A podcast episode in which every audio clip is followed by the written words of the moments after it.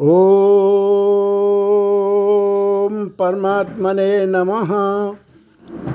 ॐ श्री श्याम शिवाय नमः। ॐ श्री गणेशाय नमः। श्री शिव महापुराण। द्वितीयायां रुद्र संहितायां प्रथमा सृष्टि खंडः। अथ प्रथमो अध्यायः। ऋषियों के प्रश्न के उत्तर में श्री सूत जी द्वारा नाद नारद ब्रह्म संवाद की अवधा अवतारणा। विश्वेद्भवस्थितिलयादिषु हेतुमेकं गौरीपतिं विदित मायाश्रियं विगतमायमचिन्तरूपं बोधस्वरूपममलं हि शिवं नमामि। जो विश्व की उत्पत्ति, स्थिति और लय आदि के एकमात्र कारण है गिरिराज कुमारी उमा के पति हैं, तत्वज्ञ हैं जिनकी कीर्ति का कहीं अंत नहीं है, जो माया के आश्रय होकर भी उससे अत्यंत दूर हैं, जिनका स्वरूप अचिंत है, जो बोध स्वरूप हैं तथा निर्विकार हैं, उन भगवान शिव को मैं प्रणाम करता हूँ। वंदे शिवं तम प्रकृतेरनादिं प्रशान्तमेकं पुरुषोत्तमं हि स्वमाया कृत्स्नमिदं हि सृष्ट्वा नभो वदन्तर्बहिरास्थितो यः। मैं स्वभाव से ही उन अनादि शांत स्वरूप पुरुषोत्तम शिव की वंदना करता हूँ, जो अपनी माया से इस संपूर्ण विश्व की सृष्टि करके आकाश की भांति इसके भीतर और बाहर भी स्थित हैं। वंदे तरस्थम निज गूढ़रूपम शिवम स्वता श्रेष्ठुमिदम विचष्टे। जगन्ति नित्यं परितो भ्रमन्ति, यत्सन्निधौ चुम्बकलोहवत्तम जैसे लोहा चुंबक से आकृष्ट होकर उसके पास ही लटका रहता है, उसी प्रकार ये सारे जगत सदा सब ओर जिसके आसपास ही भ्रमण करते हैं, जिन्होंने अपने से ही इस प्रपंच को रचने की विधि बताई थी, जो सबके भीतर अंतर्यामी रूप से विराजमान है तथा जिनका अपना स्वरूप अत्यंत गूढ़ है, उन भगवान शिव की मैं सादर वंदना करता हूँ। व्यासवाच, जगता पितरम शंभु, जगतो मातरम शिवाम तत्पुत्रंच गणाधीशम न त्वयि तद्वर्णयामहे। एकदा मुनिया सर्वे नैमिषारण्यवासिना पप्रक्षुर्वरया भक्त्या सूतम ते शौनकादया। श्री व्यास जी बोले, जगत के पिता भगवान शिव, जगन माता कल्याणमयी पार्वती तथा उनके पुत्र गणेश जी को नमस्कार करके हम इस पुराण का वर्णन करते हैं।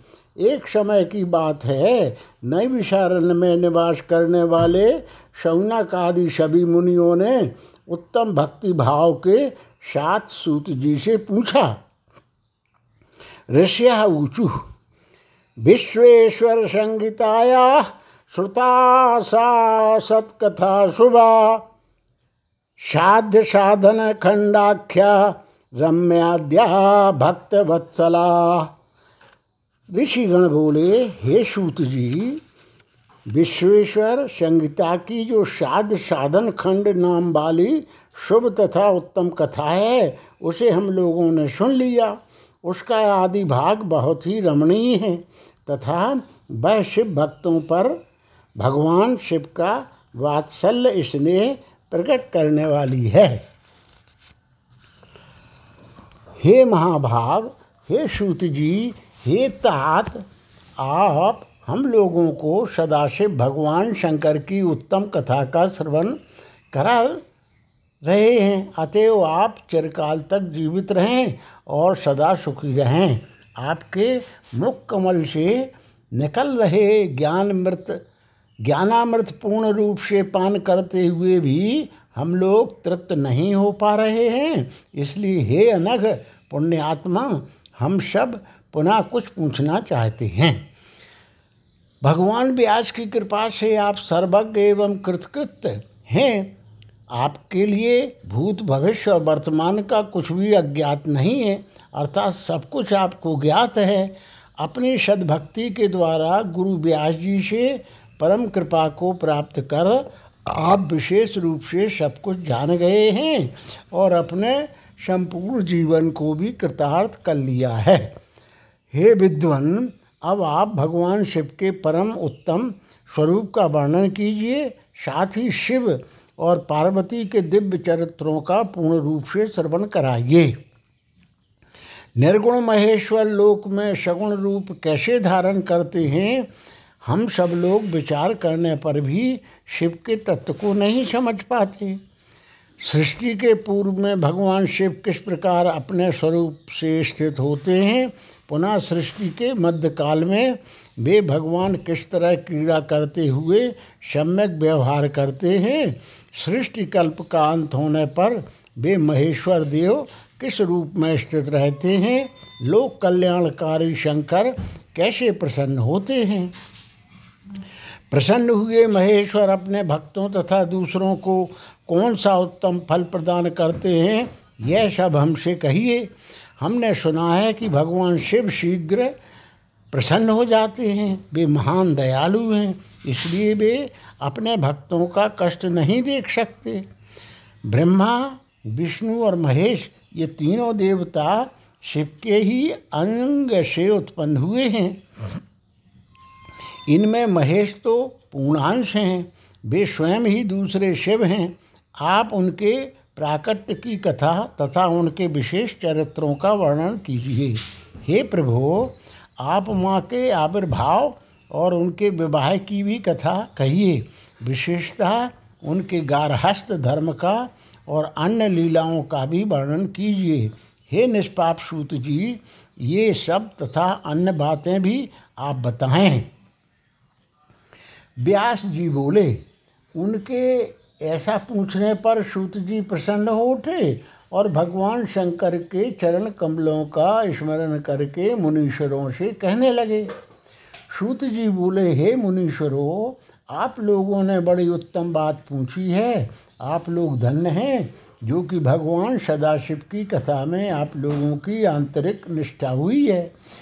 सदाशिव से संबंधित कथा, वक्ता पूछने वाले और सुनने वाले इन तीनों प्रकार के पुरुषों को गंगा जी के समान पवित्र करती है।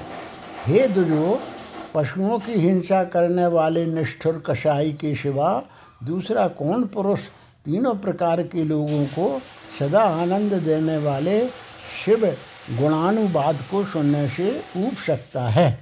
जिनके मन में कोई तृष्णा नहीं है, ऐसे महात्मा पुरुष भगवान शिव के उन गुणों का गान करते हैं। क्योंकि वह संसार रूपी लोक की दवा है। मन तथा कानों को प्रिय लगने वाला है और संपूर्ण मनोरथों को देने वाला है। हे ब्राह्मणों, आप लोगों के प्रश्न के अनुसार मैं यथाबुद्धि, प्रयत्नपूर्वक शिव लीला का वर्णन करता हूँ। आप लोग आदर पूर्वक सुनें। जैसे आप लोग पूछ रहे हैं, उसी प्रकार नारद जी ने शिव रूपी भगवान विष्णु से प्रेरित होकर अपने पिता ब्रह्मा जी से पूछा था, अपने पुत्र नारद का प्रश्न सुनकर शिव भक्त ब्रह्मा जी का चित्त प्रसन्न हो गया और वे उन मुनिश्रेष्ठ को हर्ष प्रदान करते हुए प्रेम पूर्वक भगवान शिव के यश का गान करने लगे। व्यास जी बोले, सूत जी के द्वारा कथित उस वचन को सुनकर वे सभी श्रेष्ठ ब्राह्मण आश्चर्यचकित हो उठे। और उन लोगों ने उस विषय को उनसे पूछा। ऋषिगण बोले, हे सूत जी, हे महाभाग, हे शिव भक्तों में श्रेष्ठ, हे महामते, आपके सुंदर वचन को सुनकर हमारे हृदय में कौतूहल हो रहा है। ब्रह्मा और नारद का यह महान सुख देने वाला संवाद कब हुआ था, जिसमें संसार से मुक्ति प्रदान करने वाली शिव लीला वर्णित है? हे तात प्रेम पूर्वक नारद के द्वारा पूछे गए उन उन प्रश्नों के अनुसार भगवान शंकर के यज्ञ का गुणानुवाद करने वाले ब्रह्मा और नारद के संवाद का वर्णन करें।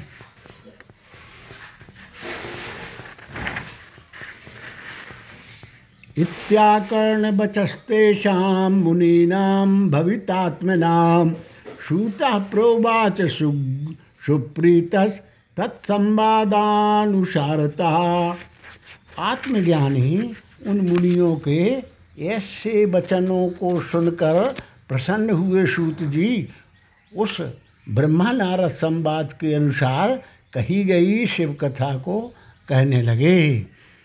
इति श्री शिव महापुराणे द्वितीयायाम रुद्र संहितायाम प्रथम खंडे सृष्ट मुनि प्रश्न वर्णन नाम प्रथमो अध्याय। अथ द्वितीयो अध्याय।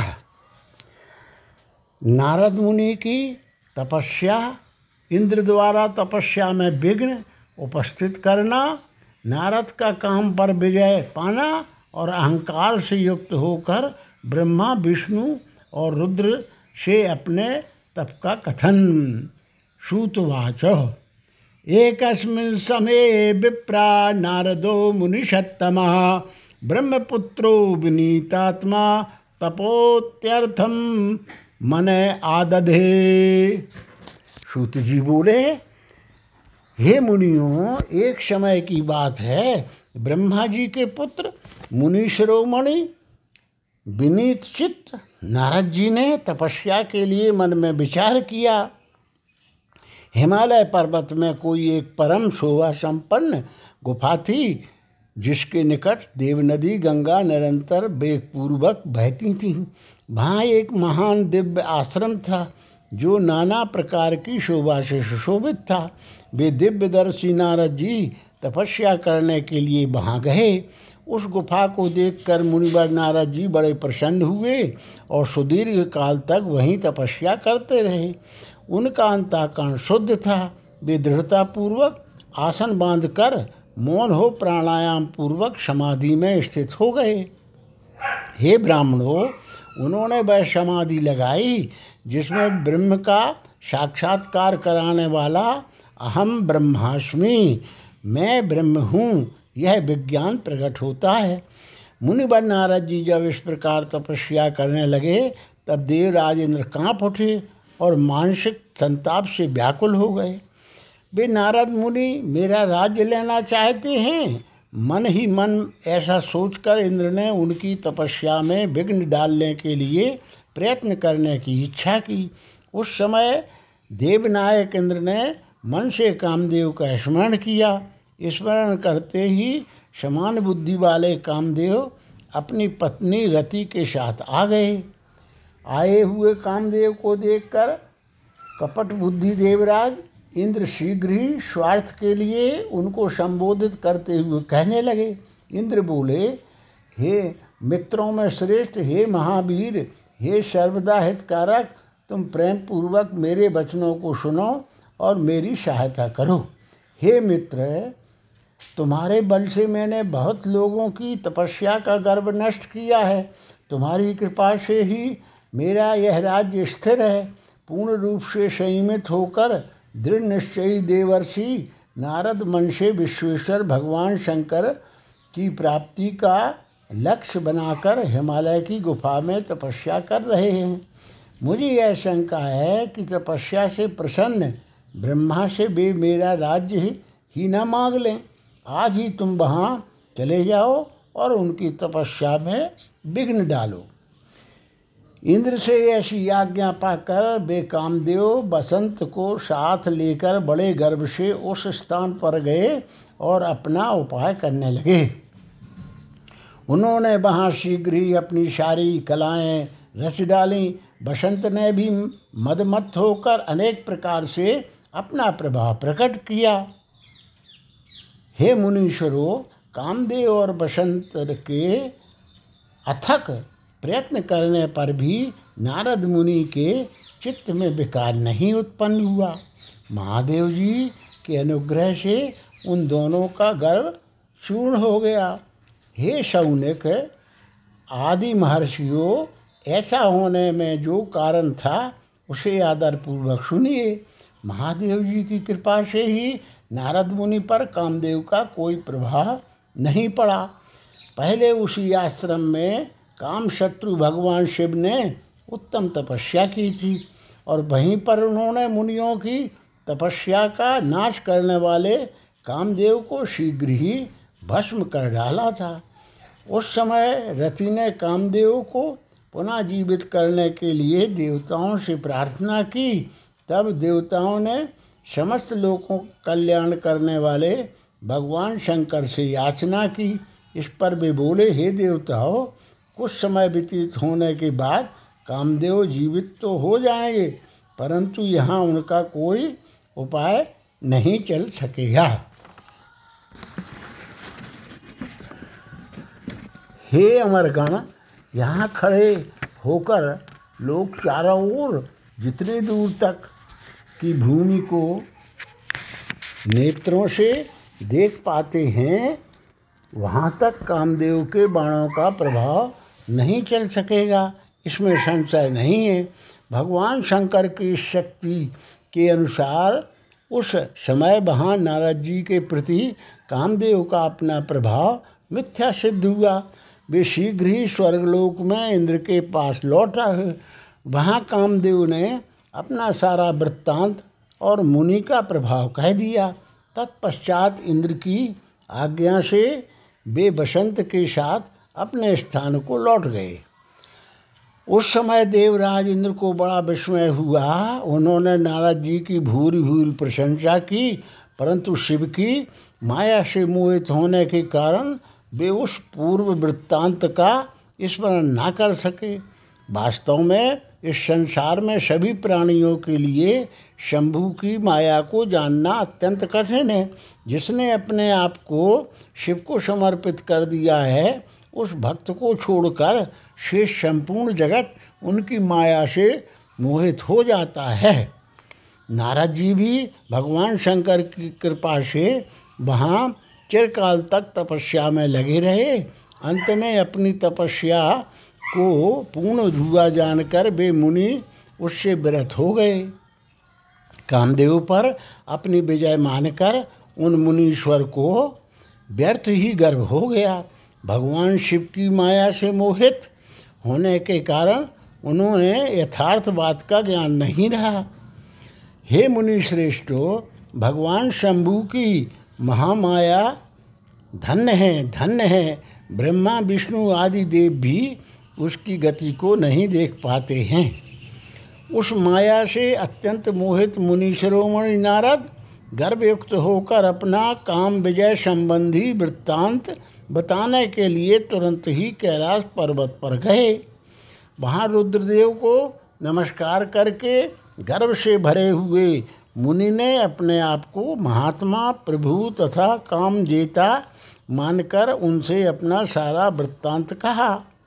यह सुनकर भक्त वत्सल शंकर जी अपनी माया से, मोहित वास्तविक कारण से, अनभिज्ञ तथा भ्रष्ट चित्त नारद से कहने लगे, रुद्र बोले, हे तात हे नारद, हे प्राग, तुम धन्य हो, मेरी बात सुनो। आपसे फिर कभी ऐसी बात कभी, कहीं भी ना कहना। और विशेषता भगवान विष्णु के सामने तो इसकी चर्चा कदापि ना करना। तुमने मुझसे अपना जो वृत्तांत बताया है, उसे पूछने पर भी दूसरों के सामने ना कहना। यह सिद्धि संबंधी वृत्तांत सर्वथा गुप्त रखने योग्य है। इसे कभी किसी से प्रकट नहीं करना चाहिए। तुम मुझे विशेष प्रिय हो, इसलिए अधिक ज़ोर देकर मैं तुम्हें यह शिक्षा देता हूँ, क्योंकि तुम भगवान विष्णु के भक्त हो।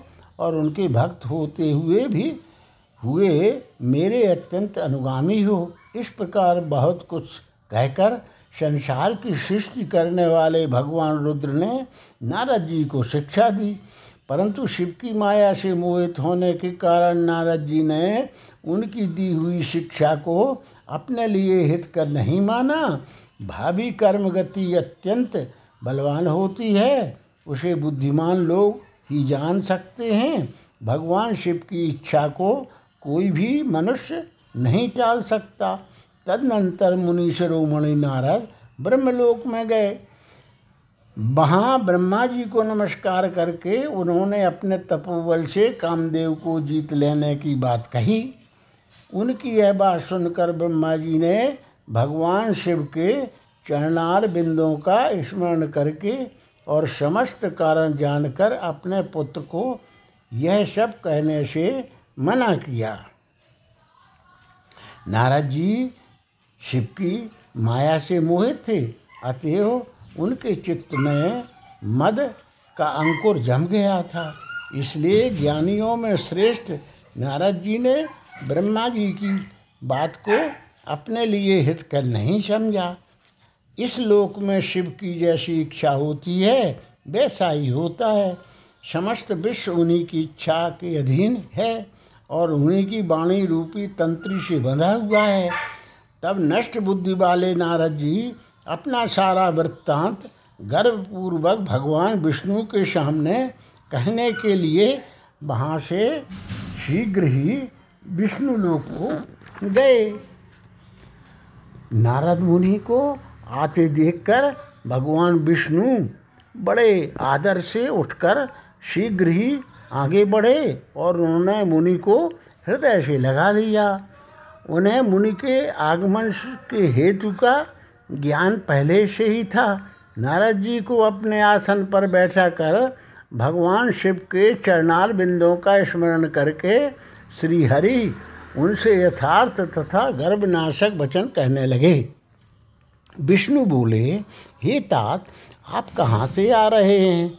यहाँ किस लिए आपका आगमन हुआ है? हे मुनि श्रेष्ठ आप धन्य हैं। आपके शुभागमन से मैं पवित्र हो गया। भगवान विष्णु का यह वचन सुनकर गर्भ से भरे हुए नारद मुनि ने मत से मोहित होकर अपना सारा वृत्तांत बड़े अभिमान के साथ बताया। नारद मुनि का वह अहंकार युक्त वचन सुनकर मन ही मन शिव के चरणार बिंदों का स्मरण कर भगवान विष्णु ने उनके काम विजय के समस्त यथार्थ कारण को पूर्ण रूप से जान लिया। उसके पश्चात शिव के आत्मस्वरूप परम शैव सुबुद्ध भगवान विष्णु भक्तिपूर्वक अपना सिर झुकाकर हाथ जोड़कर परमेश्वर कैलाशपति शंकर की स्तुति करने लगे। विष्णु बोले, हे देवेश्वर, हे महादेव, हे परमेश्वर, आप प्रसन्न हो। हे शिव, आप धन्य हैं और सबको विमोहित करने वाली आपकी माया भी धन्य है। इस प्रकार परमात्मा शिव की स्तुति करके हरि अपने नेत्रों को बंद कर उनके चरण कमलों में ध्यान ध्यान स्थित होकर चुप हो गए। विश्वपालक हरि शिव के द्वारा जो होना था, उसे हृदय से जानकर शिव के आज्ञानुसार मुनिश्रेष्ठ नारद जी से कहने लगे, विष्णु बोले, हे मुनिश्रेष्ठ, आप धन्य हैं, आप तपस्या के भंडार हैं और आपका हृदय भी बड़ा उदार है। हे मुने, इसके भीतर भक्ति ज्ञान और वैराग्य नहीं होते, उसी के मन में समस्त दुखों का दुखों को देने वाले काम, मोह आदि विकार शीघ्र उत्पन्न होते हैं। आप तो नैष्ठिक, ब्रह्मचारी हैं और सदा ज्ञान वैराग्य से युक्त रहते हैं। फिर आप में काम विकार कैसे आ सकता है? आप तो जन्म से निर्विकार तथा शुद्ध बुद्धि वाले हैं। श्री हरि की कही हुई बहुत सी बातें सुनकर मुनि शिरोमणि नारद जी ज़ोर ज़ोर से हंसने लगे और मन ही मन भगवान को प्रणाम करके इस प्रकार कहने लगे, नारद वाच।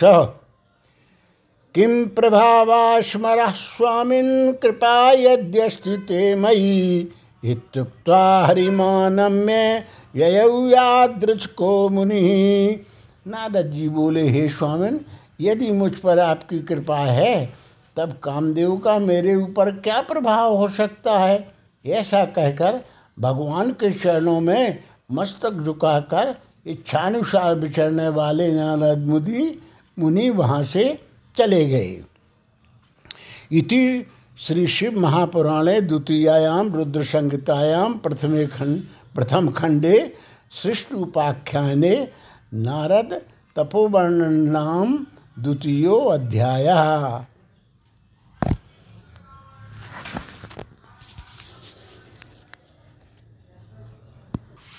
तृतीयो अध्याय।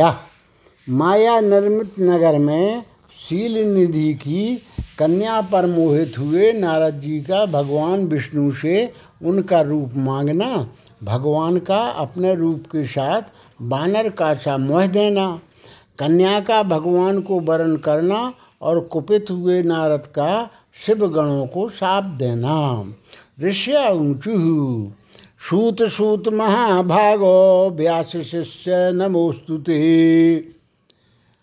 अद्भुते कथा तो वर्णिता कृपया ही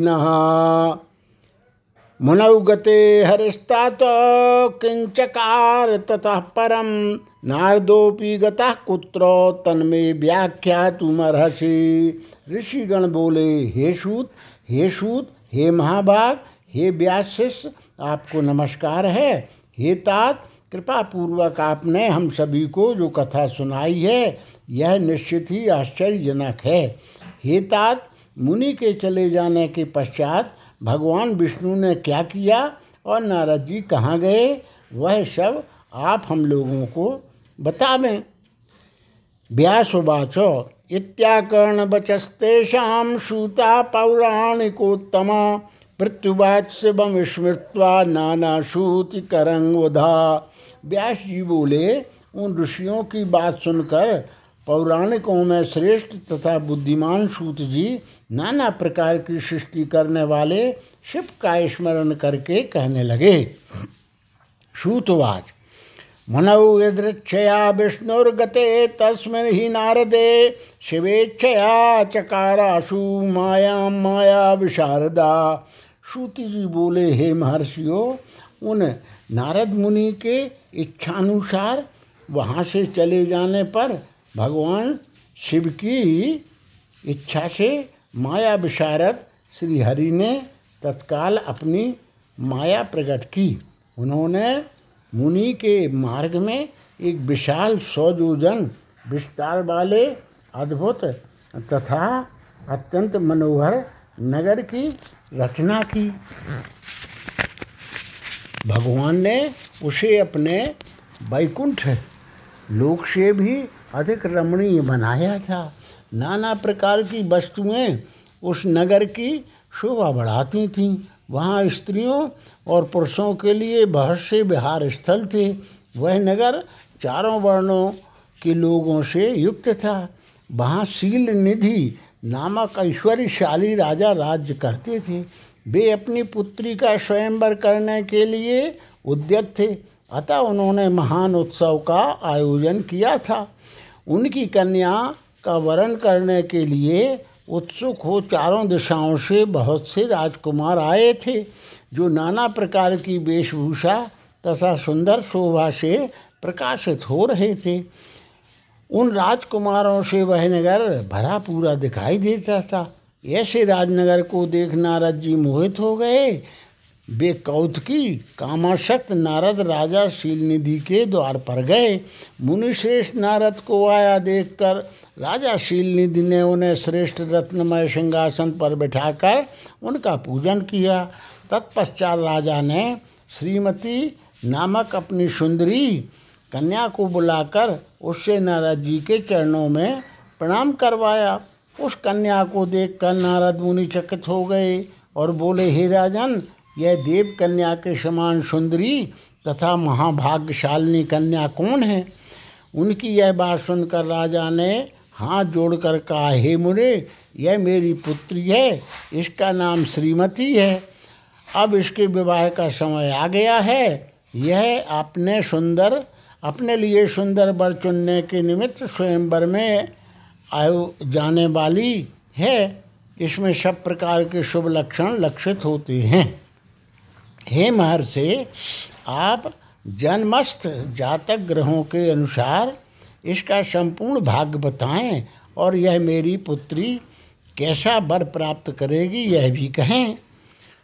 राजा के इस प्रकार पूछने पर काम से व्यवहल हुए मुनि श्रेष्ठ नारद उस कन्या को प्राप्त करने की इच्छा मन में लिए राजा को संबोधित करके यह वाक्य बोले, हे भूपाल, आपकी यह पुत्री समस्त शुभ लक्षणों से संपन्न परम सौभाग्यवती, धन और साक्षात लक्ष्मी की भांति समस्त गुणों की आगार है। इसका पति निश्चय ही भगवान शंकर के समान वैभवशाली सर्वेश्वर, किसी से पराजित न होने वाला वीर काम विजयी तथा संपूर्ण देवताओं में श्रेष्ठ होगा। ऐसा कहकर राजा से विदा लेकर इच्छानुसार विचरने वाले नारद मुनि वहाँ से चल दिए। वे काम के वशीभूत हो गए थे। शिव की माया ने उन्हें विशेष मोह में डाल दिया था। वे मुनि मन ही मन सोचने लगे कि मैं इस राजकुमारी को कैसे प्राप्त करूँ? स्वयंवर में आए हुए नरेशों में से सबको छोड़कर यह एकमात्र मेरा ही वरण कैसे करे? समस्त नारियों को सौंदर्य सर्वथा प्रिय होता है। सौंदर्य को देखकर ही वह प्रसन्नतापूर्वक मेरे अधीन हो सकती है। इसमें संशय नहीं है। ऐसा विचार कर काम से बेवहल हुए मुनि वर नारद भगवान विष्णु का रूप ग्रहण करने के लिए तत्काल उनके लोक में जा पहुँचे। वहाँ भगवान विष्णु को प्रणाम करके वे यह वचन बोले, हे भगवान, मैं एकांत में आपसे अपना सारा वृत्तांत कहूँगा। तब बहुत अच्छा। यह कहकर शिविच्छित कर्म करने वाले लक्ष्मीपति श्री हरि नारद जी के साथ एकांत में जा बैठे और बोले, हे मुड़े, अब आप अपनी बात कहिए। तब केशव से मुनि नारद ने कहा, नारद जी बोले, हे भगवान, आपके भक्त जो राजा शील निधि हैं, वे सदा धर्म पालन में तत्पर रहते हैं। उनकी एक विशाल लोचना कन्या है, जो बहुत ही सुंदर है, उसका नाम श्रीमती है। वह जगन मोहिनी के रूप में विख्यात है। और तीनों लोकों में सबसे अधिक सुंदरी है। हे विष्णु, आज मैं शीघ्र ही उस कन्या से विवाह करना चाहता हूँ। राजा शीलनिध ने अपनी पुत्री की इच्छा से स्वयंवर रचाया है। इसलिए चारों दिशाओं से वहाँ हज़ारों राजकुमार आए हुए हैं। यदि आप अपना रूप मुझे दे दें तो मैं उसे निश्चित ही प्राप्त कर लूँगा। आपके रूप के बिना वह मेरी मेरे कंठ में जयमाला नहीं डालेगी हे नाथ, मैं आपका प्रिय सेवक हूँ।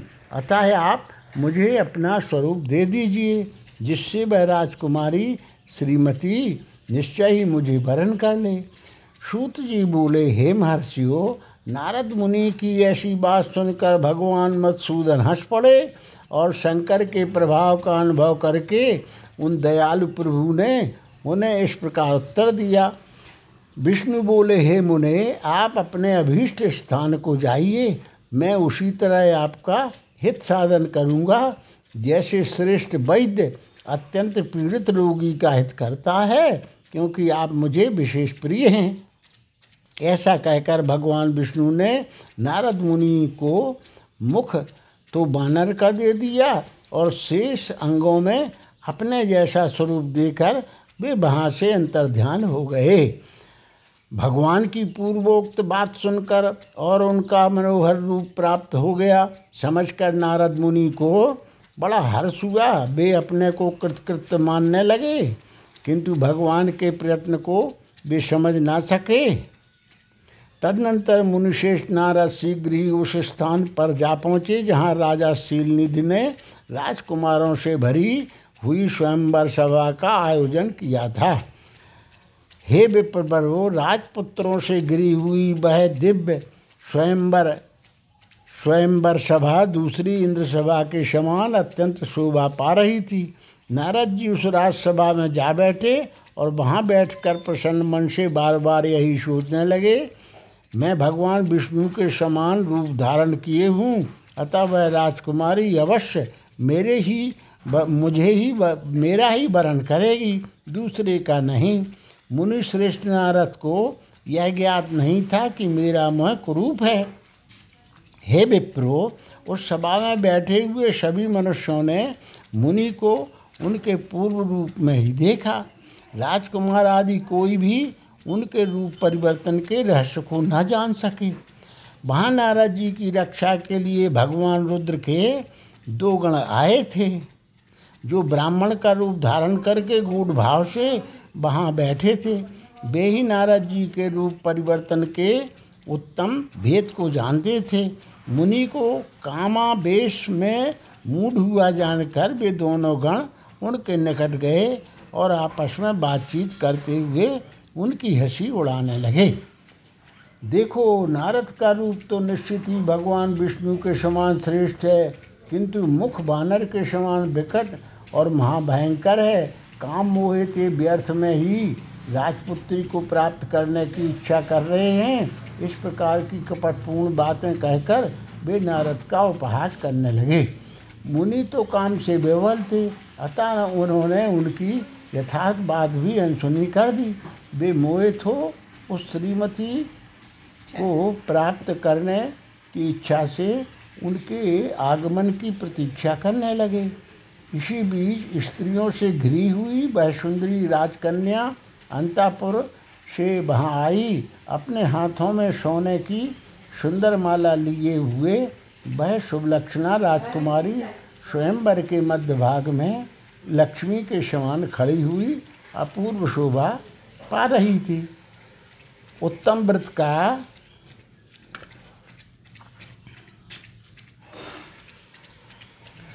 उत्तम व्रत का पालन करने वाली वैभूप कन्या हाथ में माला लेकर अपने मन के अनुरूप वर का अन्वेषण करती हुई सारी सभा में भ्रमण करने लगी। नारद मुनि का भगवान विष्णु के समान शरीर और बानर जैसा मुँह देखकर वह कुपित हो गई और उनकी ओर से दृष्टि हटाकर प्रसन्न मन से दूसरी ओर चली गई। स्वयंवर सभा में मनोवा अपने मनोवांछित वर को न देखकर वह दुखित हो गई। राजकुमारी उस सभा के भीतर चुपचाप खड़ी रह गई और उसने किसी के गले में जयमाला नहीं डाली। इतने में राजा के समान वेशभूषा धारण किए हुए भगवान विष्णु वहाँ पहुँचे। आ पहुँचे। किन्हीं दूसरे लोगों ने उनको वहाँ नहीं देखा? केवल उस कन्या ने ही उन्हें देखा। भगवान को देखते ही उस परम सुंदरी राजकुमारी का मुख प्रसन्नता से खिर उठा। उसने तत्काल ही उनके कंठ में बहमाला पहना दी। राजा का रूप धारण करने वाले भगवान विष्णु उस राजकुमारी को साथ लेकर तुरंत अदृश्य हो गए और अपने धाम में जा पहुँचे। इधर सब राजकुमार श्रीमती की ओर से निराश हो गए। नारद मुनि तो काम वेदना से आतर हो रहे थे, इसलिए वे अत्यंत बेवल हो उठे।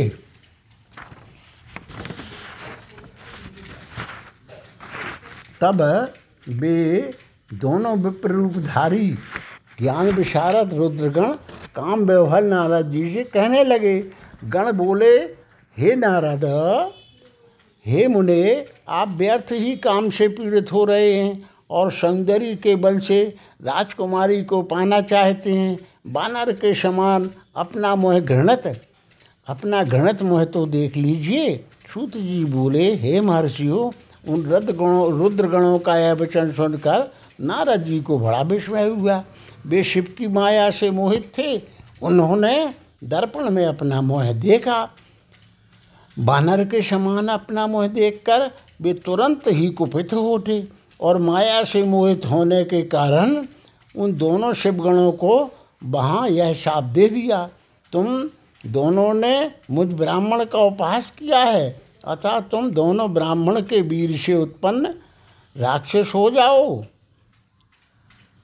ब्राह्मण की संतान होने पर भी तुम्हारे आकार राक्षस के समान ही होंगे। इस प्रकार अपने लिए शाप सुनकर ज्ञानियों में श्रेष्ठ, वे दोनों शिवगण मुनि को मोहित जानकर कुछ नहीं बोले। स्वस्थानम जगमतुर्विप्रा उदासीनौ शिवस्तुतिम ब चक्रतुर्मन्यमानौ वै शिवेच्छाम सकलान सदा। हे ब्राह्मणों, वे सदा सब घटनाओं में भगवान शिव की इच्छा मानते थे, अतः उदासीन भाव से अपने स्थान को चले गए और भगवान शिव की स्तुति करने लगे। इति श्री शिव महापुराणे द्वितीयायाम रुद्र संहितायाम प्रथमे खंडे शिष्ट उपाख्याने, नारद मोह वर्णन नाम, तृतीयो अध्याय।